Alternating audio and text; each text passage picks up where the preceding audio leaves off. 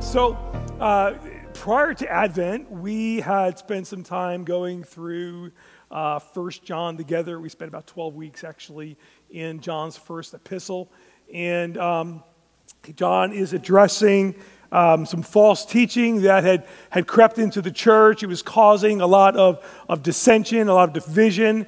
Uh, and so John kind of presents some truth there to expose the errors that were um, being presented, as well as, as he's exposing errors, it's also exposing who the true believers are right? It's kind of like what truth does. It exposes, it exposes lies. It's kind of like putting a, a, a flashlight out into a, an alley and seeing all the, the cockroaches kind of go all over the place, right? And that's kind of what truth does. It, it exposes lies. And so John writes this letter to the churches in Asia Minor, and he is uh, laying out for them uh, the truth pertaining to Jesus, the truth uh, pertaining to uh, the way in which the church is to engage with one another.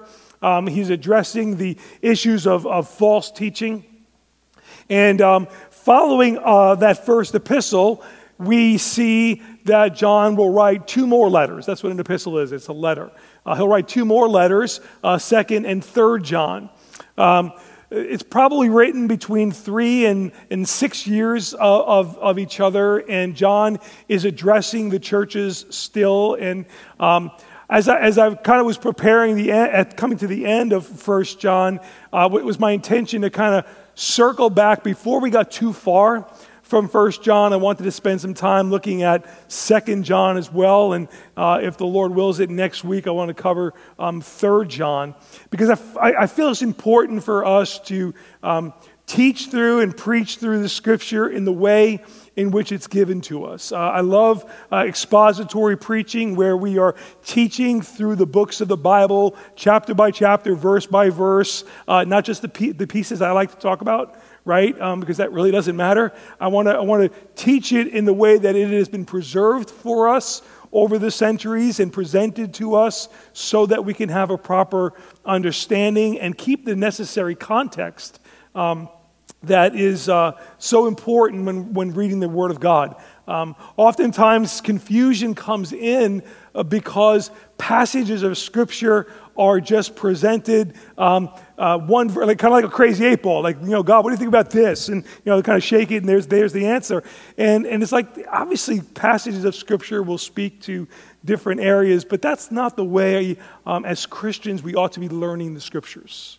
Um, I feel that uh, it's my responsibility to teach you to read the Word of God, to uh, apply the Word of God, and learn the Word of God in the way in which it is, give, is given to us. And, and obviously, as we go through that, there's all kinds of topics, uh, but it doesn't um, uh, allow for uh, a, a preacher just to kind of preach his, his preferences and his pet peeves and, and all the things that, that are easy to kind of preach through. We want to we want to address the, the whole counsel of God's word, right? So, with that being said, um, that's why this week and next week, if the Lord uh, wills, uh, we're going to hit um, this, week Second John and and next week um, Third John. And so you'll see as we as we go through, there's only 13 verses in in Second John, and so um, I'm going to kind of tackle this a little bit different because I want to kind of tie it in to where we were in First John. And so we're going to kind of look at uh, what John says. We're going to take a moment and and consider um, how what John says in Second John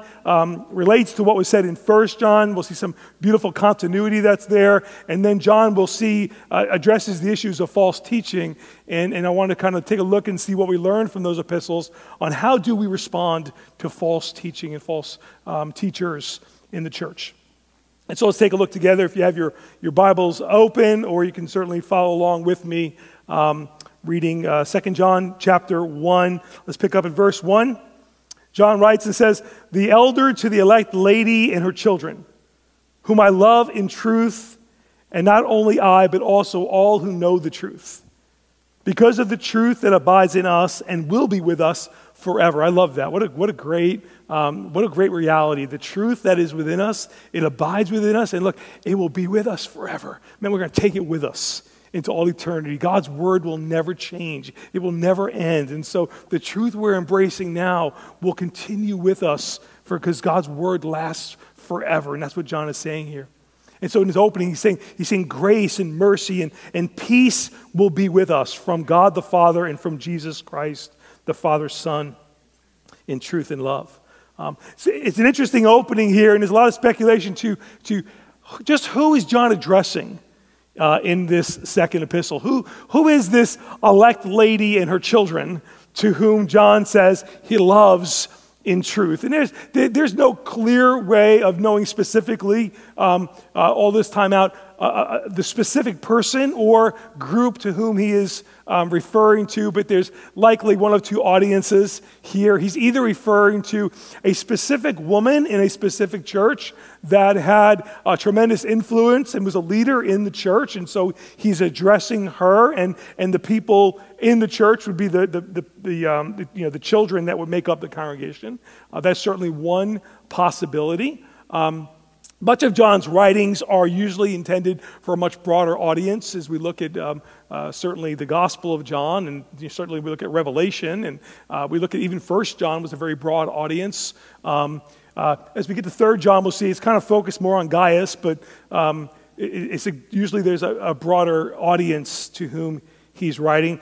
Possibly, John is writing um, using that terminology, symbolically addressing uh, the bride of Christ. Uh, the church, um, the church corporately, and the, the children he's making a reference to may be the, the people that are within the church. Now, in the end of the day, it really doesn't matter because we do recognize it was intended for a very broad audience. You know why? Because we're talking about it 2,000 years later. right? And so it's obviously it's applying to us here, here, here at the moment. And so sometimes the authors of Scripture knew that they were writing something that would outlast them, and sometimes they didn't. And, and so, um, but here we are still uh, embracing that. So just an interesting um, consideration. Verse 4.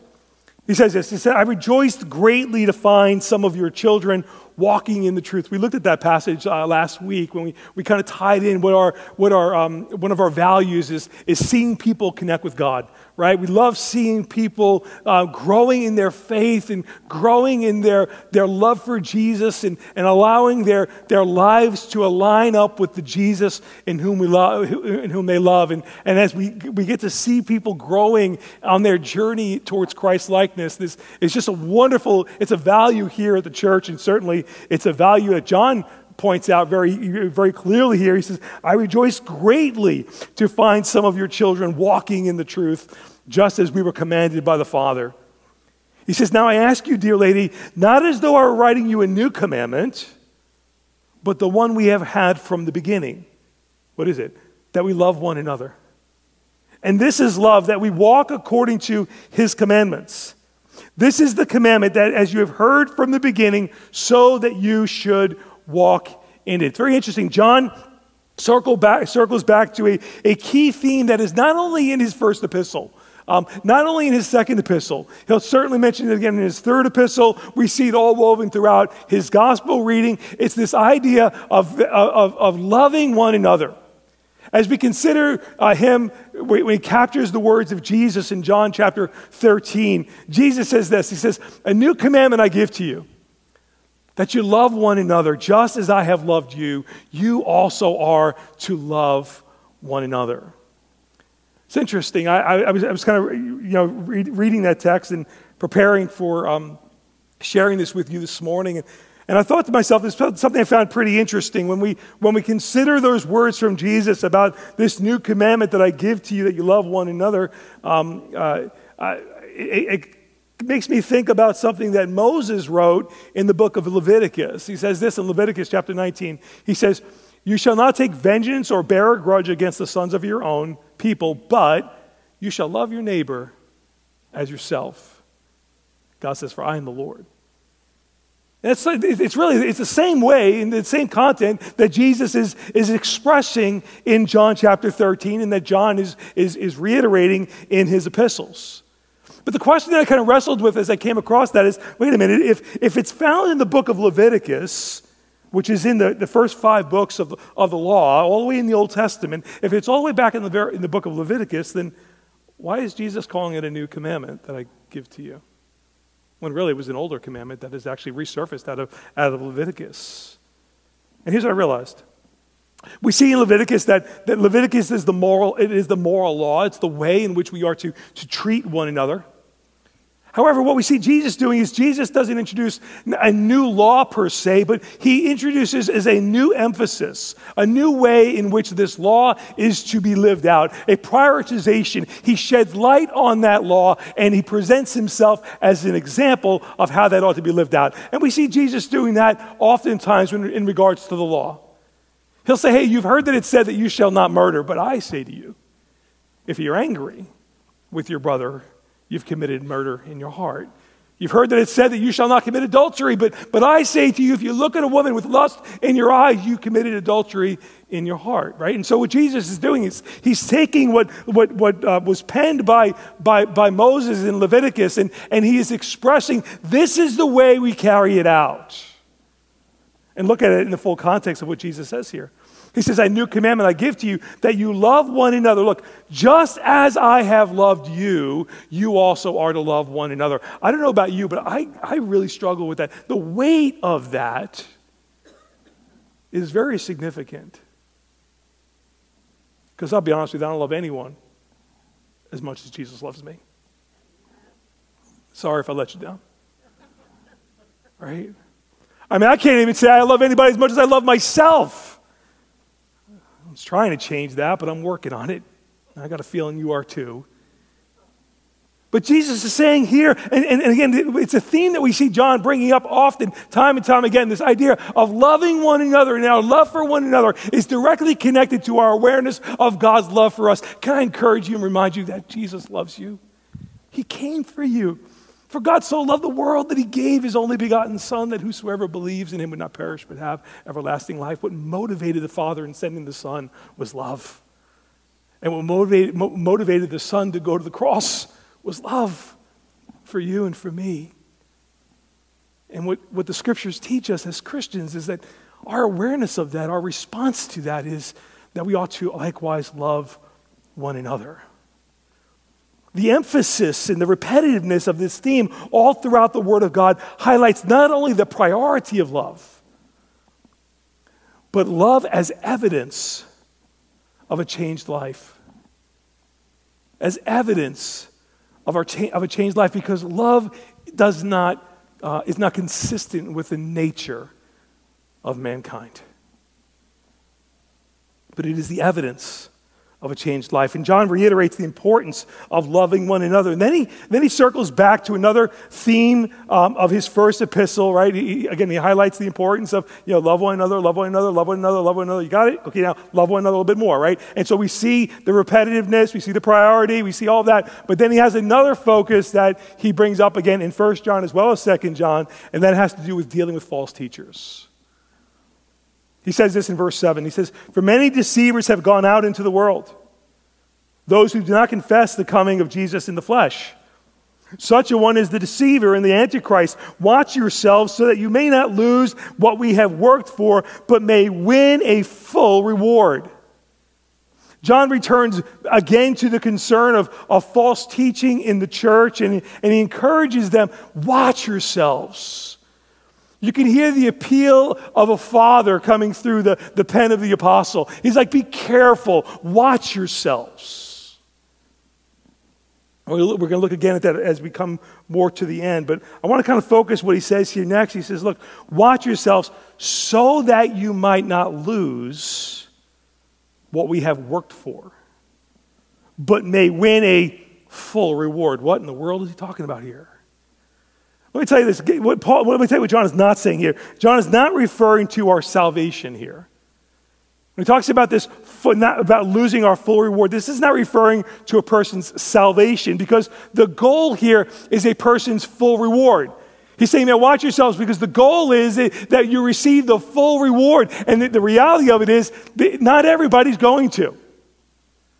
And the one who doesn't walk in obedience and doesn't hold the truth and doesn't apply those things, they're not going to receive all of the benefits and all the blessings of the full reward. The goal is the full reward. Now, if that was pertaining to salvation, it couldn't possibly be pertaining to salvation because you either have the full salvation or you have no salvation. There's no partial salvation, right? And so the reality is, it's not a, it is not a progressive work. It is an immediate work that is accomplished when we repent of our sins and we put all of our trust in Christ alone as the only means of our salvation. And all of our trust is not in our works, but in His work. And so we recognize that that can't possibly be referring, this full reward cannot possibly be referring to our salvation. What is it then what John, what is it then that John is referring to? He's, he's referring to maturity. He's referring to, to a life of, of, of surrender, to a life that, that, that has the life of Christ being lived out in it. In fact, he, he doubles down, double down, double downs on this in verse 9. He says this just following that. He says, Look, everyone who goes on ahead and does not abide in the teaching of Christ does not have God. Whoever abides in the teaching has both the Father and the Son. And so, what John is highlighting here is listen, man, we want you to recognize that, that God's heart for you, God's desire for you, is to grow in the full stature and maturity in Christ. It's a reiteration, though, of what he's saying here in, in verse 9. He says, it, he says it again in, verse, uh, in chapter um, 3 of, of 1 John. He says, Look, no one who abides in him keeps on sinning. No one who keeps on sinning, look, has either seen him or known him. In short, what he's saying here is the person's Christianity is not evidence in what they say, it's evidence in how they live. Now, listen, I, I didn't say it isn't, I, I didn't say secured because our salvation is secured in Christ. A person's salvation is evidenced in how they live their lives whether they truly have embraced Christ or not will be seen in their life. Here's the hot question that's often raised. The question is this Can a Christian lose their salvation? The, the reality of it is that this is the wrong question. This is kind of like the same kind of question like, hey, can God make a rock so big that not even He can move it? The question is not, should, the question should not be, can a Christian lose their salvation? Here's the question that needs to be answered What is a Christian? Because I can tell you this that this is not the question that the early church was struggling with early on. Because everybody knew exactly what it meant to be a Christian. They knew what it was to die to themselves, to embrace Christ, to live a life that is, that is, that is uh, pursuing Jesus as the lover of their souls. And for the one who, who, who believes that a person can lose their salvation, I'd ask the question and ask them this and say, listen, is it, do you think that a person who is, who, who's living a life of obedience to Christ, who is following Jesus, who is in the Word of God, can that person lose their salvation? The person would most likely say, Of course not, because they're pursuing Jesus. And my contention is that's the only kind of Christian I see described in the Scriptures. You see, what oftentimes drives the, belief, the belief that a person could lose the salvation, and I can understand this, I'll be honest with you, is because they look around at people who profess to be Christians and they act like the world, they prioritize like the world, they live like the world, they sin like the world, they do everything, but they just put a brand of Christianity on it. And you know what? That is a relatively new phenomenon in the last you know, couple of centuries. That's not the reality of what Christianity is. And so, unfortunately, this subject has been a, a, real dividing point, but really, the issue that needs to be really answered is not whether a Christian could lose their salvation, but what is a Christian to begin with? Because here's how Paul says a Christian looks. He said, I've been, I've been crucified with Christ. It's no longer I who live, but Christ who lives in me. And I, and I recognize I'm not going to be perfect. I'm going to, I'm going to drop the ball along the way, but I'm going to pick it up and I'm going to repent of my sins and I'm going to look unto Jesus, the author and the finisher of my faith. I'm not looking for excuses. I'm not looking to see how close I get, can get to the line. Listen, the whole book of Hebrews is written to a, a bunch of people who had a profession of faith, but not a possession of faith. Biblical Christianity is people who have, a, who, who have, who have repented of their sins and is pursuing the lover of their souls. And when they drop the ball, they repent of their sins and they run to Jesus. Everyone who goes on ahead and does not abide in the teaching of Christ does not have God, is what he says. But whoever abides in the teaching has both the Father and the Son. I think we can reconcile that question? by defining what are we talking about when we talk about what is a Christian. Let's pick up verse 10. He says, If anyone comes to you and does not bring this teaching, the teaching that John is laying out, do not receive him into your house or give him any greeting. For whoever greets him takes part in his wicked works. Though I have much to write to you, I'd rather not use paper and ink. Instead, I hope to come to you and talk face to face so that our joy may be complete. The children of your elect sister greet you. I love this. This is a warning to consider who you allow to influence your life, is really what John is saying here. Again, we hear the, the we, and see the heart of a shepherd in John, his care for his people. And he's warning them to be careful to consider who they allow to influence them. This is not a call to avoid non Christians. The reality is, we're called to go into the world. We're called to be a light in dark places. Jesus modeled for us, right, the goal of reaching people for Jesus. The idea here uh, of letting a false teacher into your house is akin to allowing them into your heart and into your head. It's allowing them to influence the way you think and uh, the way in which you believe. It's allowing a false teaching to influence the truth of what you know to be true in the scriptures to accommodate a culture that teaches otherwise. And what John is saying is, man, if you do that, you're going to be guilty of, the, of their, of, you, you take part in those wicked works. We'll circle back on that in a moment, but I want to I just want to take this, this section here, and I just want to kind of focus now on um, some of the consistencies that we see in both First and Second John. Right? I want to go, kind of go back a little bit because I know not every, unless does everybody remember all twelve weeks?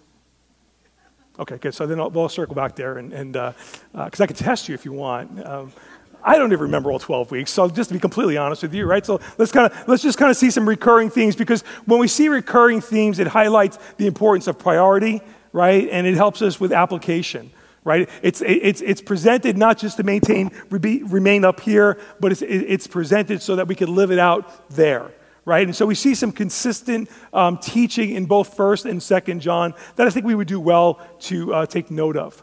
We see a prioritization of this, the theme of love and obedience in both First and Second John. Uh, we also see it in, in, in John's God. Listen, we see it all throughout the Scripture, but we also but we see a consistency in First and Second John on the subject of, of love and obedience. First John chapter five and verse three, John says this: "For this is the love of God that we keep His commandments, and His commandments are not burdensome." I love that because the reality of it is, it, it, with love comes obedience. And, and we need, it, so many people are so quick to say, I love God, I just don't follow him. Then you do not love him. We do not see any disconnection in the scripture between love and obedience. Again, it's what people present today to kind of make people feel good about themselves. But the reality of it is, the scripture is very clear in saying, if you love God, you'll follow him. Jesus even said, Listen, why do you say you love me and don't do what I tell you to do? Right? So we see the theme of love and obedience in, in this first epistle here, and then we see John double down on it again in chapter 1 of uh, verse 6 of, of uh, 2 John. He says this, and this is love, that we walk according to his commandments. And this is the commandment, just as you have heard from the beginning, so that you should walk in it. Right? Listen, love is an action word right? We, we can't say we love God and don't do what He tells us to do. And so, love and obedience is woven together again in John's epistles as well as all throughout. So, we need to recognize that our obedience uh, to God's word should be running parallel with our expressed love for God. And by the way, love for one another. Secondly, we see John focusing on this idea of overcoming the world, the way in which we as believers um, recognize that we are no longer part of, we are no longer citizens of this world, if you will, right? We are citizens of, of heaven. We are a redeemed people of God. And so, as new creations in Christ, our priorities ought to be different, our lifestyles ought to be different, uh, the things that, that drive us and motivate us ought to be different than the world around us. 1 John chapter 2 and verse 15, John says, Do not love the world or the things of the world. If anyone loves the world, the love of the Father is not in him. And I think we need to recognize the many ways in which we allow, and I said we, we allow the love of the world to influence our lives. It ought to create a, a, a, little bit of a tension in us that, that we take a moment of pause and to consider God, where are my priorities? Do not love the world or the things in the world. Why? Because the world is passing away. Right? The reality is, as we saw earlier on, the only thing that's going to remain is the truth of God's word and God Himself. He says in chapter, uh, verse 2 of chapter 1 and 2 John, he says, Because of the truth that abides in us and, will be with us forever. It'll be, it'll be with us forever. And so the reality of it is, it, it's a prioritization of that which will last forever. How much time gets spent on securing comfort in this little window of space called life here on this earth, this little, this little you know, uh, chasm of time 70, 80, 90 years, I don't know how long it may be. So much emphasis, so much priority, so much worry, so much care. Focus on this little snapshot of time. Yet, in light of eternity, it is a speck of dust in all of the universe. As Christians, we rise above that. We prioritize that which is eternal. We see, thirdly, a, a, a theme of, of the assurance of salvation God's ability to save.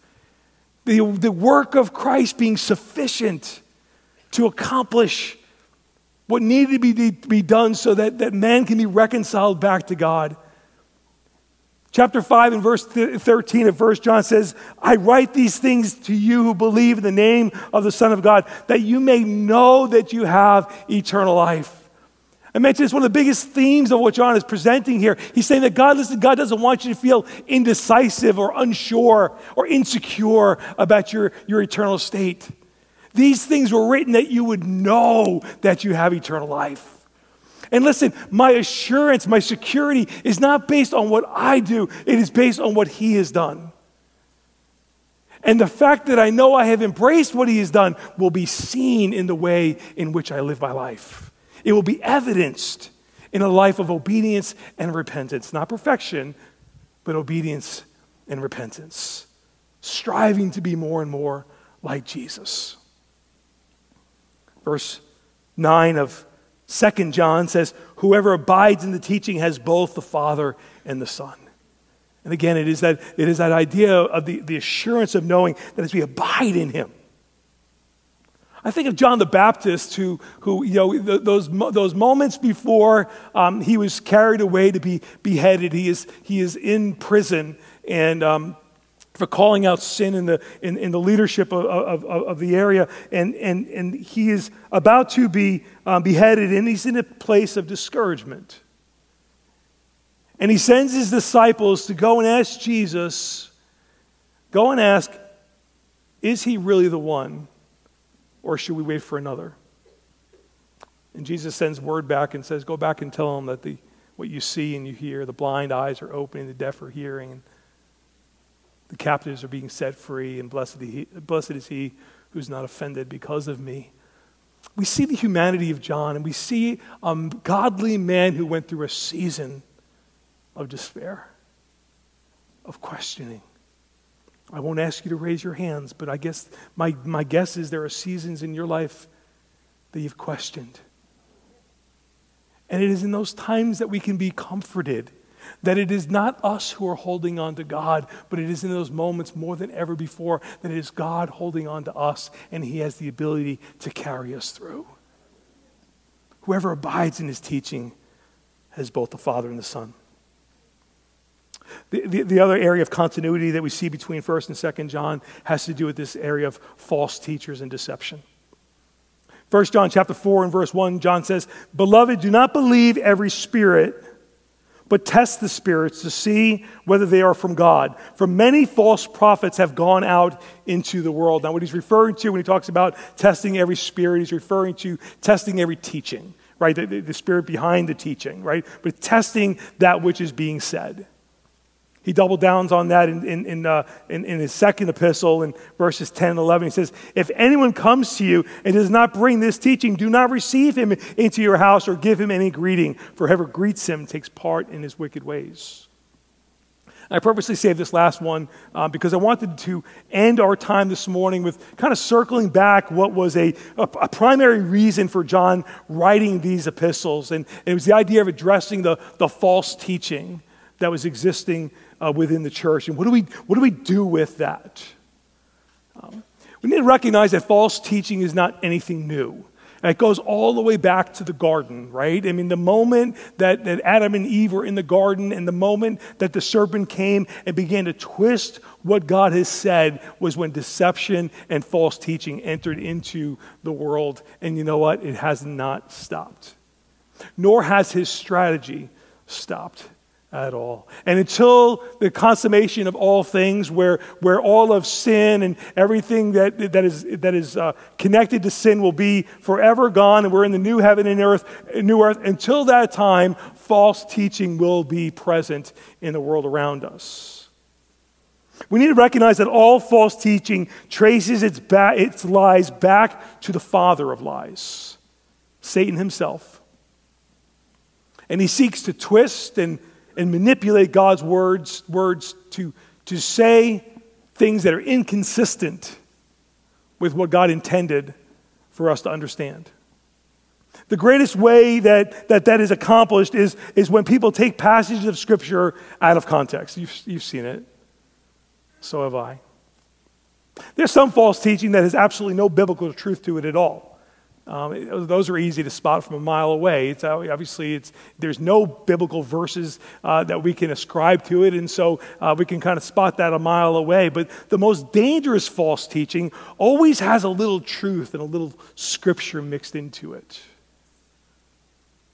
Some of the most uh, notable and visible preachers in our world today are really good at twisting passages of scripture to say what he or she wants it to say, which results in bigger audiences and bigger bank accounts. The most dangerous false teaching always has a little truth and a little scripture mixed into it. That's the strategy that Satan used even when he tempted Jesus.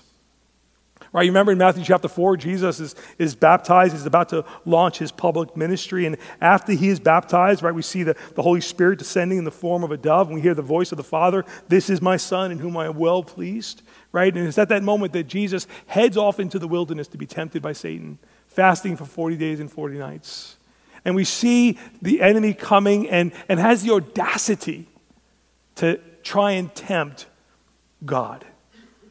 And what did he do? We, we see in, in, in, verse 5 of Matthew chapter 4 that the devil took Jesus to the holy city and, city and set him on the pinnacle of the temple and said to him, Listen, if you're the Son of God, throw yourself down. Look, for it is written, here's the twist He will command His angels concerning you, and on their hands they will bear you up, lest you strike a foot against your foot against the stone. He has the audacity to take the very words that Jesus wrote himself, by the way out of context to try and get Jesus to violate his own words. His strategy hasn't changed one bit. And so the most dangerous false teachers are the ones who take passages out of Scripture, out of context, to make it say what they want it to say. That's why, again, it's why, why, we, uh, it's why I'm so committed to expository preaching. I think it's a, again, I'm not, I don't think topical preaching is wrong. Um, but I think as a, as a steady diet, I think expository preaching really safeguards the health of a church from appreciating and growing in their knowledge of the Word of God. And I feel like that's, that's the responsibility of the role gifts that are laid out in Ephesians chapter 4 to turn people towards Jesus and the Word of God themselves. And so we see, lastly, as we wrap it up, a couple of responses that we see from uh, John in his two epistles on how do we respond to false teaching. I don't think we need to spend too much time um, proving the fact that it exists. Um, you, there, it's all around us. And so, um, nor do I feel like we need to be afraid of false teaching. And I'll explain to you why that is in a moment. But let's, let's take a look. What are some of the, what are the responses to uh, false teaching? Number one, it's this test everything. Test everything. 1 John chapter 4 and verse 1 says, Beloved, do not believe every spirit, but test the spirits to see whether they are from God. For many false prophets have gone out into the world. Don't just believe what someone is saying because they say it eloquently or charismatically or, or they have some kind of a title or a degree on the wall. Don't be impressed with the delivery boy. Test all things. So, how do we test everything? We test it according to the Word of God. The best metric or the, de- the best commentary on the Word of God is the Word of God. The Scriptures will never contradict itself. And so, if we want to understand what a, what a passage of Scripture means, we need to look at that through the lens of what else does the Scripture say about that. We don't need to rely on intuition or a gut feeling or some prophet bringing it to us. The Scripture will confirm itself by itself. It is inerrant, it is sufficient. Everything we need to know is contained therein. We need to consider is what's being taught consistently woven all throughout the text of Scripture? Is it being presented in the context that the author intended? You can make a text say pretty much anything you want if you take it out of context. And as I'm saying this, if you're thinking to myself, well, I really don't know how to do that, that's why we need to grow in our understanding of the Word of God.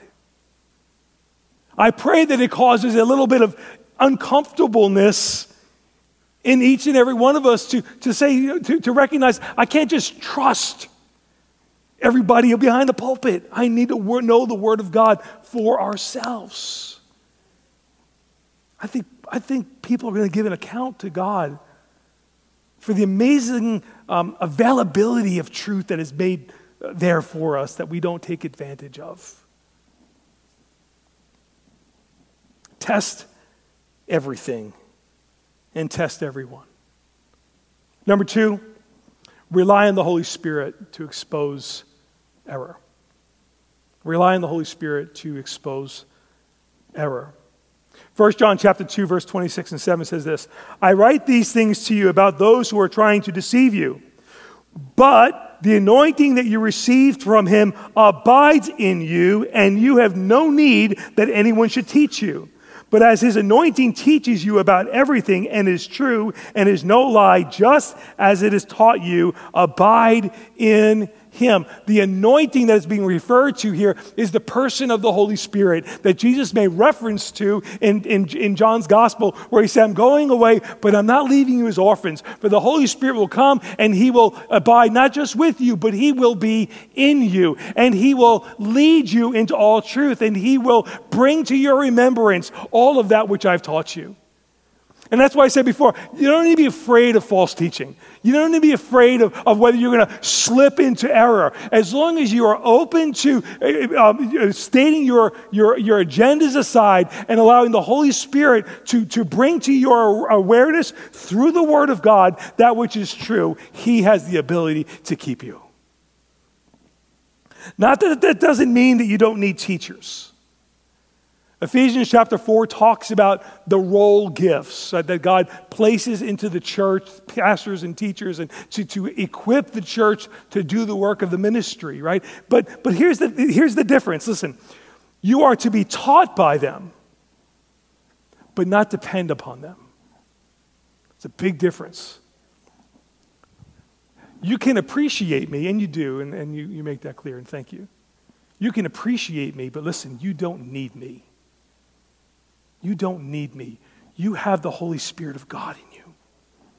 And you know what? He is far more capable than presenting to, to, present truth to you in his word than I ever could. He knows you better than I ever could know you. He knows where you're going through. He knows where you're at. And so don't settle for me or any other pastor preacher that you listen to. Benefit from their gifts. It's the purpose of, it's, it's what builds up the body. But you don't need anyone because the Holy Spirit is in you. And as long as you've got the Holy Spirit and the Word of God, you can't miss. So, what does that look like? How does that work? How does that play out? You, you've, you've probably had that experience as I have as well, those moments where when you hear something, you're like, yeah, that's just, that seems right. There's just something on the inside that bears witness that, that this is true. Or maybe the opposite's happened, right? You've heard something, you thought, wait a minute, that just doesn't seem right. What is that? It's the Holy Spirit of God within you that's letting you know test everything. Test everything. There's, there's been times where I have, I have heard something, and my first reaction is, that can't be true. And I studied the word a little bit, and I thought, oh, that is true. I was mistaught in that area. That's okay. That's what the Holy Spirit does. It gives us that moment of pause. There's other times where I've heard things and I'm like, that doesn't sound right, and yeah, it's not right. That's why it's it completely contradicts all these other areas. But it's the Holy Spirit that will put a check, if I can use that word, in your spirit that says, no, this, I, I need to dig deeper into the Word of God to ensure that that which I'm hearing and embracing and allowing to influence me is consistent with the Word of God. Number three, guard who you allow to influence you. Guard who you allow to influence you. Everyone, as he says in verse 9 of, chapter, of, of 2 John, um, Everyone who goes on ahead and does not abide in the teaching of Christ does not have God. Whoever abides in the teaching has both the Father and the Son. If anyone comes to you and does not bring you this teaching, do not receive him into your house or give him any greeting. For whoever greets him takes part in his wickedness. As I said before, this isn't about who you allow in your head, your house, as much as who it, is, who it is that you allow into your head and into your heart. Who do you allow to influence you? Guard your, yourself in those areas. As I said earlier, we, we, need, we need to be careful, right? That's what, that we need to be aware of the fact that there's false teaching out there. Don't let that Jehovah's Witness, you know, oh, they're so nice and they're so loving and they, they really seem to care about me. And, and you know, don't, don't, don't let them come, in, come into your house and, and sit down and explain to you their theology unless you have a good enough grasp of your own theology and you have a good enough grasp of the Word of God to know why their theology is wrong. Because here's what will happen if you don't, you're going to be influenced by them instead of influencing them. I'm not saying to avoid Jehovah's Witnesses. I love when they come knocking on my door. Right? But the reality of it is, I'm not going to be influenced by them. They're going to be influenced by me, which is probably why they don't come anymore. Um, but, but that's, we, we need to, so I'm not, we're not talking, listen, we're not talking about avoidance.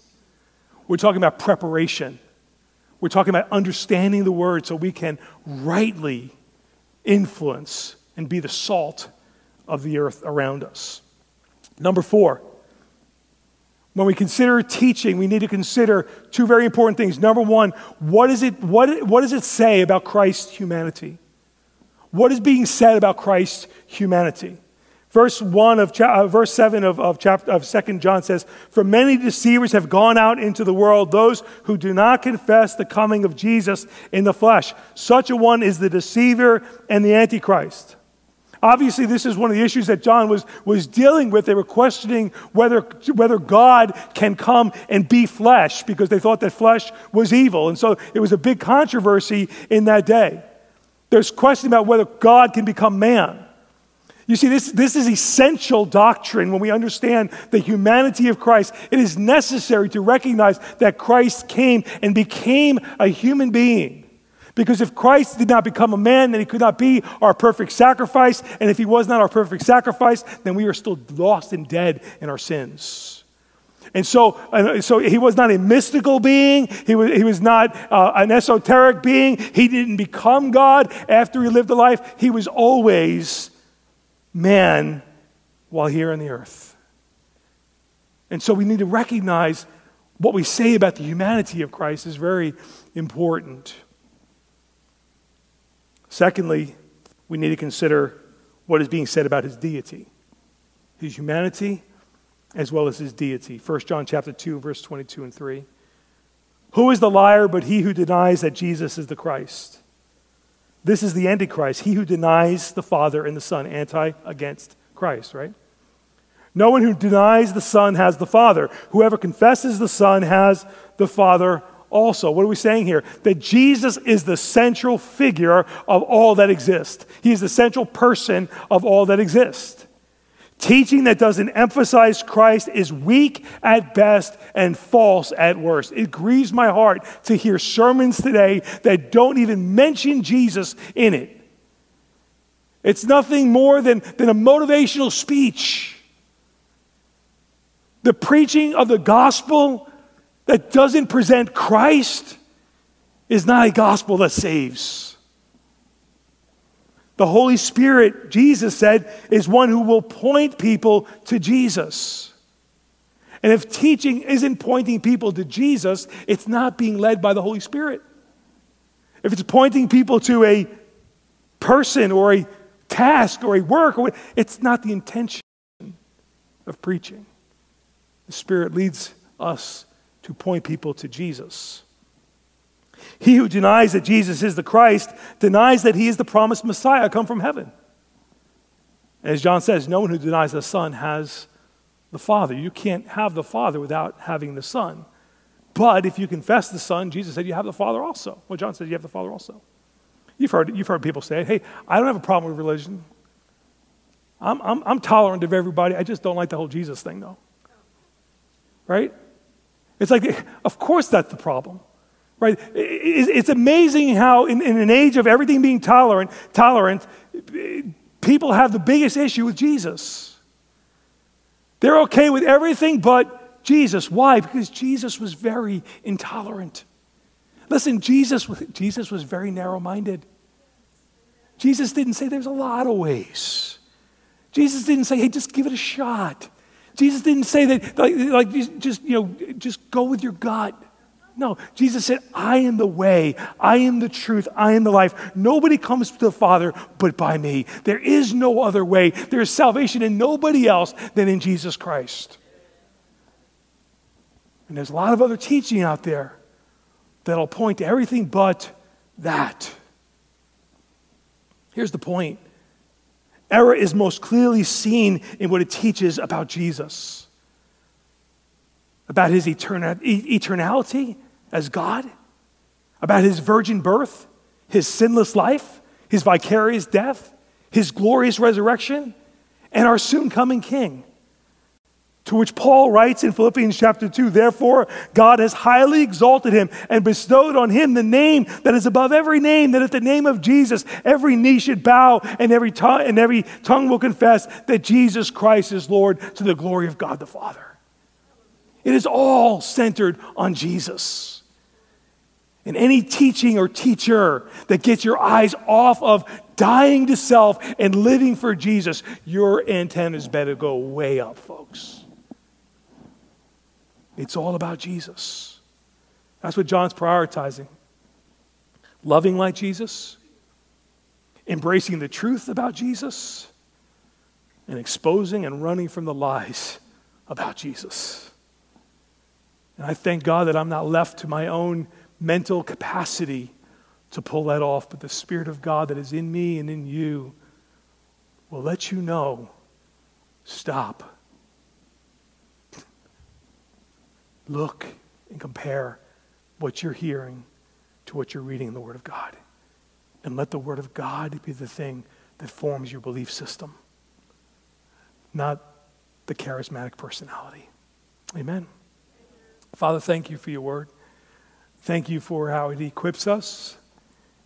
Thank you for how it um, informs us on how to see you in all that you are. Thank you for how it helps us to see us and all that we are and our need for you. Lord, help us to be lovers of truth. Help us to be hungry for your word. Help us to grow in our knowledge and understanding, not just, just so it's mental capacity, mental or, or intellect, but help us to know you, like Paul said, to know you. We give you thanks for it. In Christ's name we pray. Amen. Let's continue to, to worship the Lord this morning and close out in worship.